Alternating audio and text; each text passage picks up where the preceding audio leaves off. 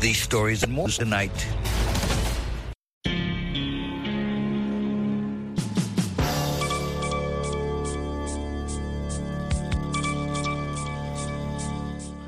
Hii ni idhaa ya Kiswahili ya Sauti ya Amerika, Washington DC, ikiwa sasa ni saa tatu za usiku, saa za Afrika Mashariki. Zifuatazo ni habari za dunia na msomaji wako ni mimi Harrison Kamao. Rais wa Ivory Coast Alassane Ouattara amemwondoa madarakani waziri mkuu na kuifuta serikali. Katibu mkuu wa ofisi ya urais Abdurahman Sise amesema mapema leo hakuna sababu iliyotolewa kwa hatua hiyo ambayo haikutarajiwa.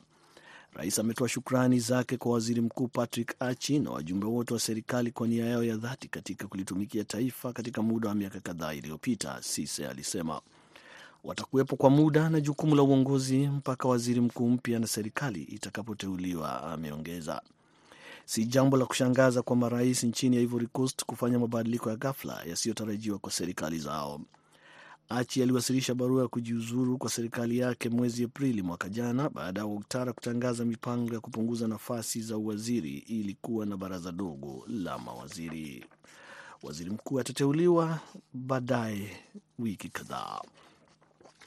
Timu ya waangalizi nane wa haki za binadamu akiwepo mkuu wa ujumbe wa haki za binadamu kwenye Umoja wa Mataifa nchini Ukraine leo wameondoka kuelekea kwenye kijiji kidogo cha Roza kilichoko kaskazini mashariki mwa Ukraine ambako mashambulizi ya kombora la Rusia ya Alhamisi yaliua takriban watu hamsini na wawili na kujeruhi wengine kadhaa. Timu hiyo inatarajiwa kuwasili Jumamosi ili kukusanya taarifa pamoja na ushahidi wa ukiukwaji wa haki za kimataifa za binadamu ambao huenda ukawa ukatili dhidi ya binadamu. Liz Throssell ambaye ni msemaji wa kamisheni ya Umoja wa Mataifa ya haki za binadamu amesema kwamba kombora la Rusia liligonga mgahawa mmoja kwenye kijiji hicho ambako watu walikuwa wamekusanyika kwa ajili ya maombolezo. Ameongeza kusema kwamba kufikia sasa wenzake kwenye ujumbe wa uangalizi wa haki za binadamu nchini Ukraine wametambua majina ya watu 35 miongoni mwa waliokufa wakati wa tukio hilo. Unaendelea kusikiliza idhaa ya Kiswahili ya Sauti Amerika moja kwa moja kutoka Washington DC kupitia 107.5 FM na vilevile vile kupitia mtandao wetu wa www voa swahili.com. Rusia itaanza kupeleka nafaka zake kwa nchi za Afrika ndani ya kipindi cha wiki sita, shirika la habari la Interfax limemnukuu waziri wa kilimo wa Rusia Dmitri Patrushev akisema Ijumaa. Sasa tunakamilisha nyaraka zote, nadhani ndani ya mwezi au mwezi na nusu zitaanza, Interfax ilimnukuu Patrushev akisema. Rais Vladimir Putin aliwaambia viongozi wa Afrika mwezi Julai kuwa angewasaidia ama angewazawadia maelfu ya tani za nafaka licha ya vikwazo vya Magharibi ambavyo alisema vinaifanya iwe vigumu kwa Moscow kuuza nafaka na mbolea yake kwa nchi za nje. Tutakuwa tayari kupatia Burkina Faso, Zimbabwe, Mali, Somalia, Jamhuri ya Afrika ya Kati na Eritrea kati ya tani elfu ishirini na na elfu hamsini za nafaka za bure kila mwaka katika kipindi cha miezi mitatu hadi minne ijayo, Putin aliwaambia mkutano wa kilele wa Rusia na Afrika wakati huo. Mkuu wa Umoja wa Mataifa Antonio Guterres amesema nafaka iliyoahidiwa haitoshi. Rusia mwezi Julai ilijiondoa katika makubaliano ya mwaka mmoja ambayo aliruhusu Ukraine, mojawapo ya wauzaji wakubwa duniani, kusafirisha nafaka kutoka bandari zake zilizoko kwenye bahari ya Black Sea. Rais wa Liberia John Weah na ujumbe wa kupiga kura kwa wapiga kura wake kabla ya uchaguzi mkuu Jumanne anahitaji muda zaidi, amesema baada ya mhula wa kwanza kugubikwa na tuhuma za ufisadi na kuendelea kwa hali ngumu ya maisha. Wengi bado wanahitaji kushawishiwa. Nyota huyo wa zamani wa soka ambaye aliingia madarakani mwaka 2017 kutokana na kuungwa mkono na wananchi baada ya majaribio mawili bila mafanikio, alisema yuko njiani kuleta maendeleo katika nchi hiyo iliyokumbwa na umaskini ya Afrika Magharibi licha ya janga la virusi vya korona ambalo alisema lilimrudisha nyuma katika mipango yake ya awali. Tumefanya karibu asilimia tisaini ya kile tulichohitajika kufanya, ndiyo maana tunarudi kwenyu tukisema tuongezeni muda wetu, Wea aliwaambia mkutano wa hadhara hapo Jumatano. Hizo zilikuwa habari za dunia kutoka Washington DC. Jina langu Harrison Kamau, napomkaribisha mwenzangu Kennes Bwire, tayari kabisa kukuletea kipindi cha Kwa Undani.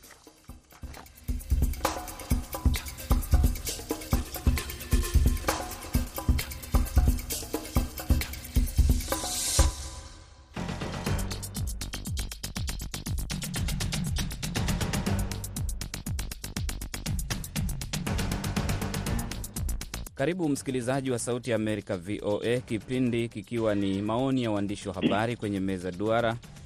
Hii leo, tukiangazia mambo mbalimbali ikiwemo siasa za hapa Marekani, siasa za Uganda, siasa za Kenya, siasa za Sudan Kusini, siasa za Ukraine na Russia, siasa za Burundi, pamoja na masuala ya chakula ambayo bado yanaendelea kusumbua ulimwengu. Naitwa Kenneth Bwire. Kwenye laini ya simu kutoka Nairobi, Kenya, ni mwandishi wa habari wa shirika la ITV, anaandikia ITV Tanzania akiwa Nairobi, Kenya, Duncan Maiche. Karibu Maiche. Naam, nashukuru sana mwenzangu. Kutoka Dar es Salaam, Tanzania, ni Shaban Maulidi, mwandishi wa Azam TV na UFM. Karibu Maulid. Shukran sana Kenneth.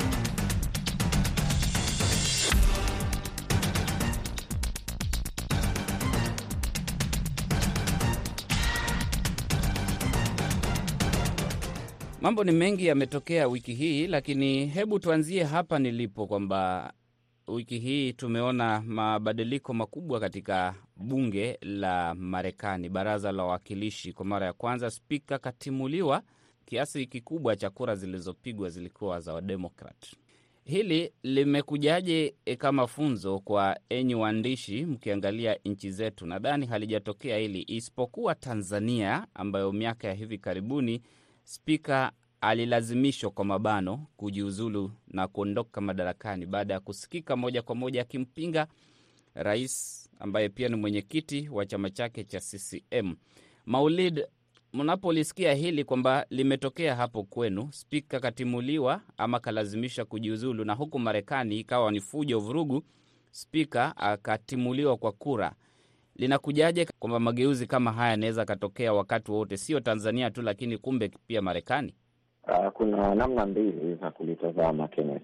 Ya kwanza inakuwa ni funzo kwa upande wa demokrasia. Najua kila nchi imekuwa na mfumo wake wa demokrasia, japokuwa kuna ile dhana ya demokrasia katika jumla, kwa maana ya kimataifa. Kwa hiyo uh, sehemu ya kwanza inaona kabisa kwamba kuna wakati ambapo kama kiongozi fulani katika ngazi fulani, hususan bunge ambalo ni wawakilishi wa wananchi, kwamba kama kuna namna ambazo anakwenda kinyume na makubaliano, basi demokrasia inaweza ikafanya kazi na akaondoshwa, kama ambavyo tumeona kwa Kevin McCarthy, ambapo kuna baadhi ya tuhuma ambazo zilikuwepo kutoka kwa wenzake wa Republican ambao walikuwa wanaona kuna namna anashirikiana na chama cha Democrats Uh, katika baadhi ya mambo ambayo pengine ni kinyume na sera za chama chao, kwa mfano kama hilo la kuendelea kuisaidia Ukraine. Lakini sasa kwenye demokrasia ambapo imefanya kazi, ameenda bungeni,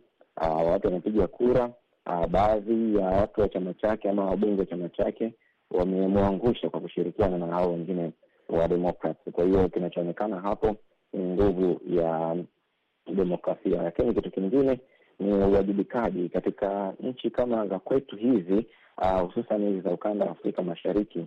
Uh, mageuzi kama haya kama ulivyozungumza mwanzoni kwamba hilo ni tukio la kwanza la spika kuondolewa madarakani kwa kwa kwa, kwa aina hiyo ya kupigiwa kura katika historia ya Marekani. Hiyo inaonyesha kwamba ama inawakumbusha pia viongozi wa nchi ambazo tunaishi sisi kutekeleza uwajibikaji, kuwajibika ama kutimiza kile ambacho anatakiwa kukifanya na kama hawafanyi basi wajue kuna uwezekano pia wa kuweza kuondolewa katika wakati wowote bila kujali hmm, historia inasemaje. Bila hivyo unaweza ukaondoshwa katika namna ambayo uh, Kevin McCarthy ameondoka. Maishe hapo kwenu Kenya ni nyinyi huwa hammwondoi spika, alijatokea lakini huwa hawana na huruma na magavana. Kesi za magavana kuondolewa huwa zinawasilishwa katika bunge la Seneti na mara nyingi utapata kwamba katika muundo wa hoja ile ya kumbandua gavana unavyowasilishwa ni kwamba labda iwapo bunge lenyewe litajadili libuni kamati ndogo ya watu kumi na moja ama bunge zima lijadili mswada huo. Ila katika mara nyingi katika hoja ambazo zimewasilishwa dhidi ya spika, utapata mara nyingi upande ambao unaumia ni upande walio wachache, upande wa upinzani. Mara nyingi utapata spika katika taifa la Kenya hutokea katika upande wa walio wengi. Ni fursa nzuri kwa mataifa kama vile Kenya na spika wa mataifa kama yetu haya kujifunza kwamba e, unafika wakati ambao pia lazima unafaa uwajibike na uwajibikie nafasi ambayo unashikilia. E, nikizungumzia suala la Kevin McCarthy, kumbuka amesema kwamba hata kuwa anagombea tena nafasi ya kutaka kuchukua ama kurudi katika nafasi hiyo. Huyu ni kiongozi ambaye anaonyesha kwamba nilipewa fursa hii, sikuwajibika jinsi ambavyo chama kilichomfadhili kilivyotaka na kuendeleza sera zake, ndiposa ye anaona kwamba siwezi tena kurudi katika nafasi hiyo. Hili ni suala la kuwajibika haswa kuwajibika. Suala lingine ni mara nyingi katika mfumo wetu, spika anakuwa kibaraka wa serikali ambayo ipo madarakani, anaendeleza sera na maamuzi ya rais ambaye yupo madarakani. E, kwa hivyo kile ambacho binafsi, kile ambacho anaona ni kwamba inastahili spika afahamu kwamba anawajibikia wananchi e, kwa upande mmoja, na pia anastahili kuhakikisha kwamba sheria inafuatwa jinsi inavyohitajika. Trump naye alikuwa mahakamani kujibu kesi kadhaa. Hizo kesi sasa ni zaidi ya mia moja. Ya hivi karibuni ni ile ambayo inamkabili katika mji wa New York ambapo kwamba alidanganya utajiri wake ili akapate mikopo ya kutosha kuendelea majumba yake kujenga. Kesi zingine zinamsubiri zikiwemo za kujaribu kuvuruga matokeo ya uchaguzi mkuu, kubeba nyaraka za serikali kuweka nyumbani kwake, kutoa hongo ama kutoa pesa kwa yule mwanadada aliyefanya naye mapenzi akijaribu kumnyamazisha asiseme, na hayo mengine. Lakini licha ya hayo ni kwamba Trump anaendelea kuongoza katika umaarufu ndani ya chama cha Republican na kutoa hoja chungu nzima kwamba inakuwaje Marekani ambayo inasema inaheshimu sheria na demokrasia, mtu ambaye kinywa chake kila mara haki, kinaonekana kutoheshimu demokrasia, kutoheshimu haki za wanawake, kutoheshimu mfumo ndio bado anapata umaarufu mkubwa. Lakini Shabani, tuingie Afrika Mashariki. Aliporejea nyumbani, Robert Chagulanyi maarufu Bobi Wine, baada ya kutembelea wafuasi wake katika nje ya nchi, Marekani na Afrika Kusini na kwingineko, kushuka ndege ghafla, bum, akakamatwa kwa lazima kupelekwa nyumbani. Jirani yenu Uganda, huyu mnamsoma vipi kisiasa? mambo yanayoelekea elfu mbili ishirini na sita ni mbali sana, tupo elfu mbili ishirini na tatu miaka mitatu ijayo, lakini tunaona ukamataji umeanza. Hiyo uh, inatupa taswira ya siasa za mataifa mengi Afrika, lakini pia kwa Afrika Mashariki. Mambo kama hayo kusikika kwa viongozi wa upinzani imekuwa ni jambo ambalo linatajwa kila siku, na kwa siasa za Uganda nadhani tunafahamu kwamba Rais Yoweri Museveni ameongoza kwa muda mrefu na kila ambaye amejaribu kumpinga, kuna namna ambavyo amekutana na ugumu katika kuendesha siasa zake. Sasa uh, kama unakumbuka wakati wa Kizza Besigye, lakini sasa hivi Robert Chagulanyi maarufu kama Bobi Wine, mwanamuziki huyo ambaye aliamua kugeukia kwenye siasa, na kinachoelezwa ukijaribu kutazama ni kwamba uh, polisi wanasema kwamba wao wamepiga marufuku maandamano ya chama hicho cha Robert Chagulanyi kwa maana ya NUP, na katika kuja kwake ilikuwa inaelezwa kwamba wafuasi wake walikuwa wanatarajia kwenda kumlaki, kum, kwenda kumpokea,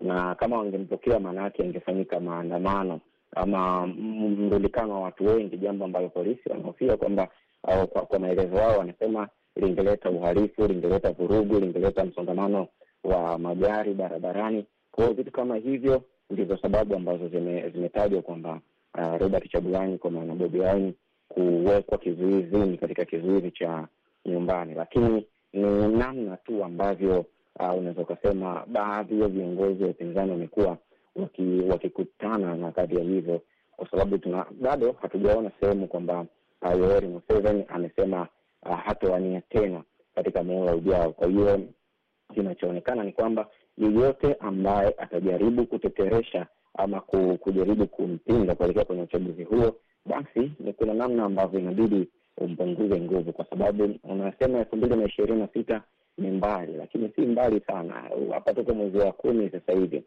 miezi miwili tunaingia elfu mbili na ishirini na nne inabaki miaka miwili tu. Kwa hiyo kama ataendelea kuwa na nguvu, ataendelea kujenga ushawishi miongoni mwa vijana, maana yake ni kwamba huenda ikawa ni, ni, ni changamoto kubwa kwa Museveni katika uchaguzi huo wa elfu mbili na ishirini na sita. Nadhani pia anajaribu kusoma kile ambacho kimetokea kwa nchi jirani mm. ya Kenya. Nafahamu kwamba ilionekana Uhuru Kenyatta katika uchaguzi wa mwaka jana alikuwa akimuunga mkono uh, kiongozi wa upinzani kwa sasa hivi Raila Odinga, lakini aliyekuwa naibu rais wake kwa maana William Ruto alikuwa na ushawishi mkubwa, na matokeo yake kwenye sanduku la kura akashinda. Kwa hiyo kitu ambacho ninachokiona ni kwamba bado Museveni anaendelea kutengeneza mazingira ya kuendelea kusalia madarakani, kwa maana ya kwanza kumbana mapema sana uh, Robert Chagulanyi ili asije akamletea shida katika uchaguzi, na na tunafahamu kwamba uh, watu wanasema nyota njema huonekana asubuhi. Kwa hiyo asubuhi yenyewe ndio hii kwenye siasa za Uganda. Sasa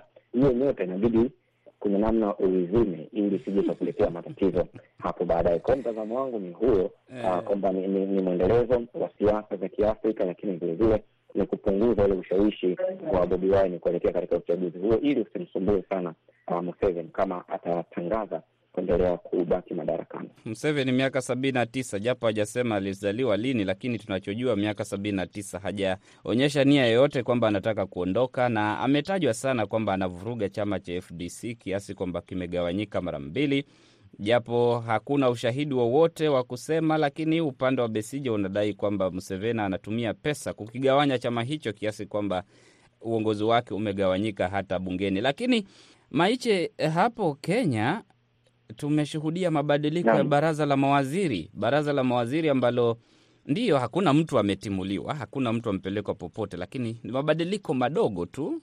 Lakini ukiguza wizara na kama wizara ya mambo ya nje, uguze wizara ya utalii, wizara muhimu sana kwa taifa, uguze wizara ya biashara, wachambuzi wanasema nini kuhusu mabadiliko haya, ama ni kawaida tu? Naam, eh, ni mabadiliko madogo ya baraza la mawaziri na ni mabadiliko ambayo wachambuzi wanasema kwamba ni uteuzi wa kisiasa, ni uteuzi ambao umefanywa ili kuwapa eh, kuendelea ku, kuwapa nafasi wala watu ambao wana ukaribu mno na Rais William Ruto ama watu ambao wana ukaribu sana na serikali ya Kenya Kwanza, Kenya Kwanza na ile ambayo ili yeyote ambaye alihusika katika kampeni za Rais William Ruto. Na ninapozungumzia suala kuhusiana na baadhi ya watu ambao waliguzwa katika mabadiliko hayo madogo ya baraza la mawaziri, kwa mfano aliyekuwa waziri wa biashara Moses Kuria kuhamishwa hadi wizara ya ya utumishi wa umma. E, kumbuka Moses Kuria katika miezi iliyopita, hususan nyakati wakati upinzani ulipokuwa unaendeleza maandamano, alikuwa miongoni mwa wale watu ambao mawaziri ambao walikuwa wanarusha cheche za maneno mitandaoni, na kwa wakati mmoja ikasemekana kwamba huenda kuna kukawa na taarifa ambazo hazikuthibitishwa kwamba Marekani imempiga marufuku kuzuru nchini Marekani na E, pia hili likawa ni karibu linathibitishwa wakati ambapo Rais William Ruto amekuwa Marekani kwa e, karibia majuma mawili. Rais William Ruto e, hakuandamana naye licha ya kwamba Moses Kuria ndiye wakati huo amekuwa waziri wa biashara. Hakuandamana naye katika katika ile ziara, akaandamana naye Adan Mohamed. Adan Mohamed alikuwa waziri wa biashara wakati wa mtangulizi wake Rais mstaafu Uhuru Kenyatta, na sasa Kuria amehamishiwa wizara ya utumishi wa umma katika e, mabadiliko ambayo yametajwa kuwa makubwa mno ambayo huenda yanaonekana kama e, yanamjengea jina sana waziri mwenye mamlaka makuu Musalia Mudavadi ni kupewa wizara ya mambo ya nje. Kumbuka pinde tu baada ya mabadiliko haya, hata kabla siku yenyewe ambayo mabadiliko haya yalitangazwa, Mudavadi alikuwa kule Uganda ambako alikuwa anakutana na rais wa Uganda Yoweri Museveni akiwa mjumbe, akiwa amewasilisha ujumbe e, maalum kutoka kwa Rais William Ruto. E, hii leo yuko nchini Rwanda ambapo pia yuko katika shughuli ile ile, na pia mtu mwingine ambaye ameathirika kwenye mabadiliko haya ni Rebeka Miano ambaye alikuwa waziri wa jumuiya Afrika Mashariki na maeneo kame e, na yeye ndiye ambaye amehamishiwa katika wizara ya e, biashara. E, kwa kiasi kwa kiasi kikubwa wachanganuzi nchini Kenya wanasema kwamba hakuna kikubwa mno. Kile ambacho labda walitarajia ni kwamba ili kuimarisha utendakazi katika serikali ya Rais William Ruto mm, labda angeleta nyuso tofauti. Wengi walikuwa wale marafiki zake wa karibu, wale watu ambao walihusika kwenye kampeni za muungano wa Kenya Kwanza na vyama tanzu vya muungano wa Kenya Kwanza. Hakuna cha mno ambacho kitafanyika, ila tu labda huenda kile ambacho kilimponza E, Moses Kuria ni labda e, matamshi yake Mm. na wakati mwingine kurusha cheche za maneno ambazo e, e, baadhi ya Wakenya wanahisi kwamba mtu ambaye anashikilia wadhifa wa waziri wa biashara, mtu ambaye anastahili kuwa usemi wake unafaa kuwa unawavutia wawekezaji, hastahili kuwa anatoa cheche kama zile. Labda Yaani usemi wake ndio uliomponza ukamfanya akahamishwa. ni vizuri tuseme ulimi wake labda ulimchoma. Naam, Shaban, uh, Shaban, Shaban Maulidi, tukiacha ulimi kumchoma waziri na kumpeleka kwingine, lakini yupo bado serikali.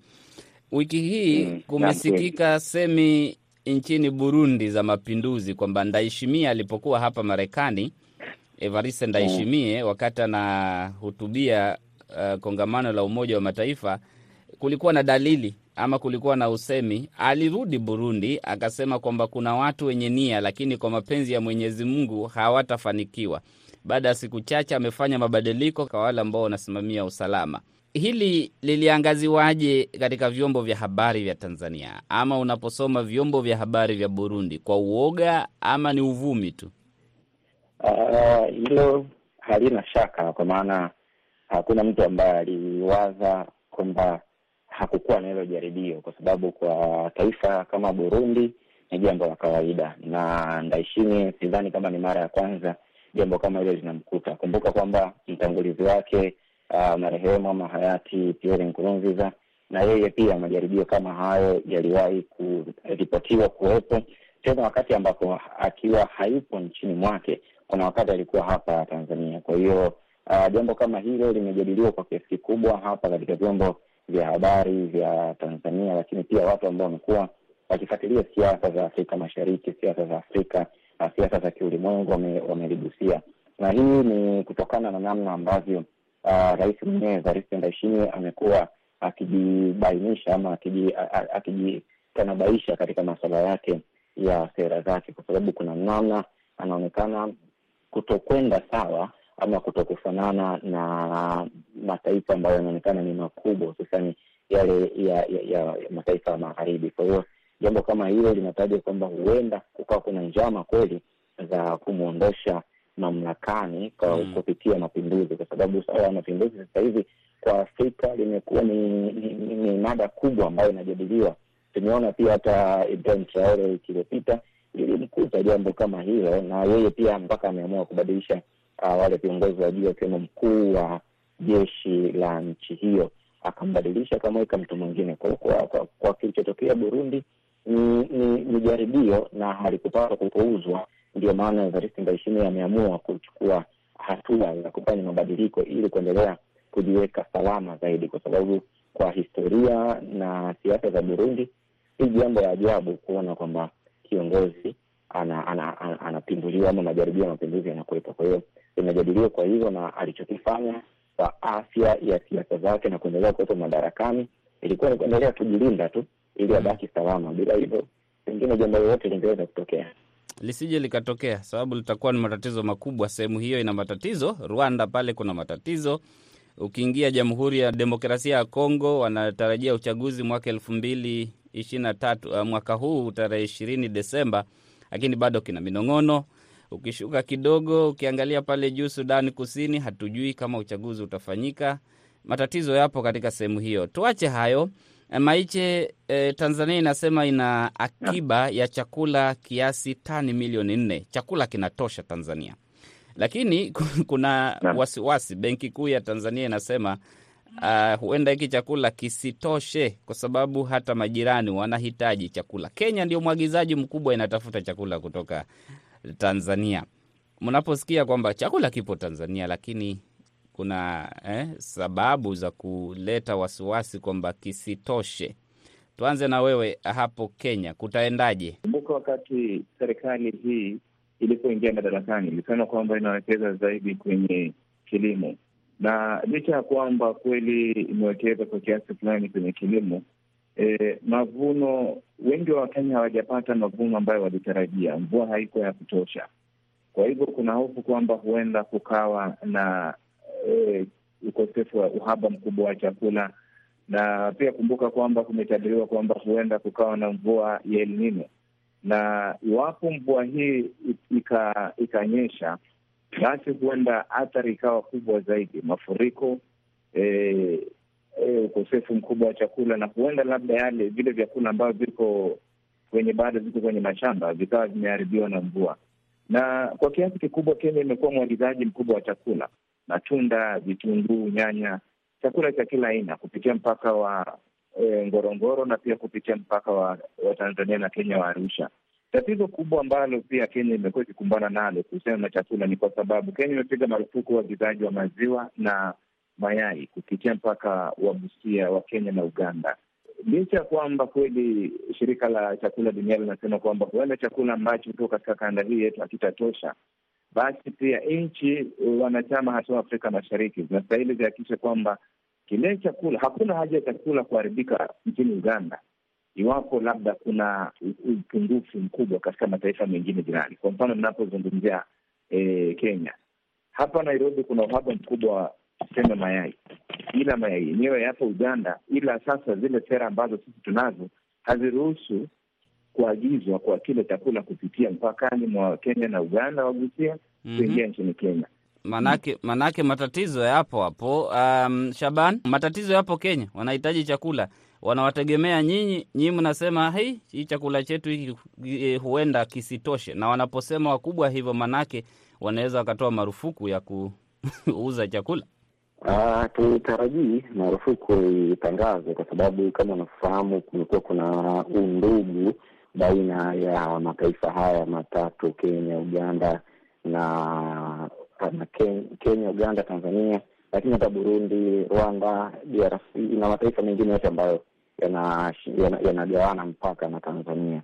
Lakini kinachozungumzwa ni kama tahadhari, kwa sababu uh, kama umekuwa ukifuatilia katika miaka hivi karibuni, hususani uh, baada ya Rais Samia kuingia madarakani, amekuwa akisisitiza zaidi kwenye uwekezaji wa kilimo. Ndio maana umeona kumekuwa kuna uh, kuna kuna programu mbalimbali za kuwezesha kilimo, ikiwemo ile ya BBT ambayo inawasaidia vijana, lakini kwenye masuala ya uvuvi, kwenye masuala ya ufugaji na uzalishaji wa mazao kwa ujumla.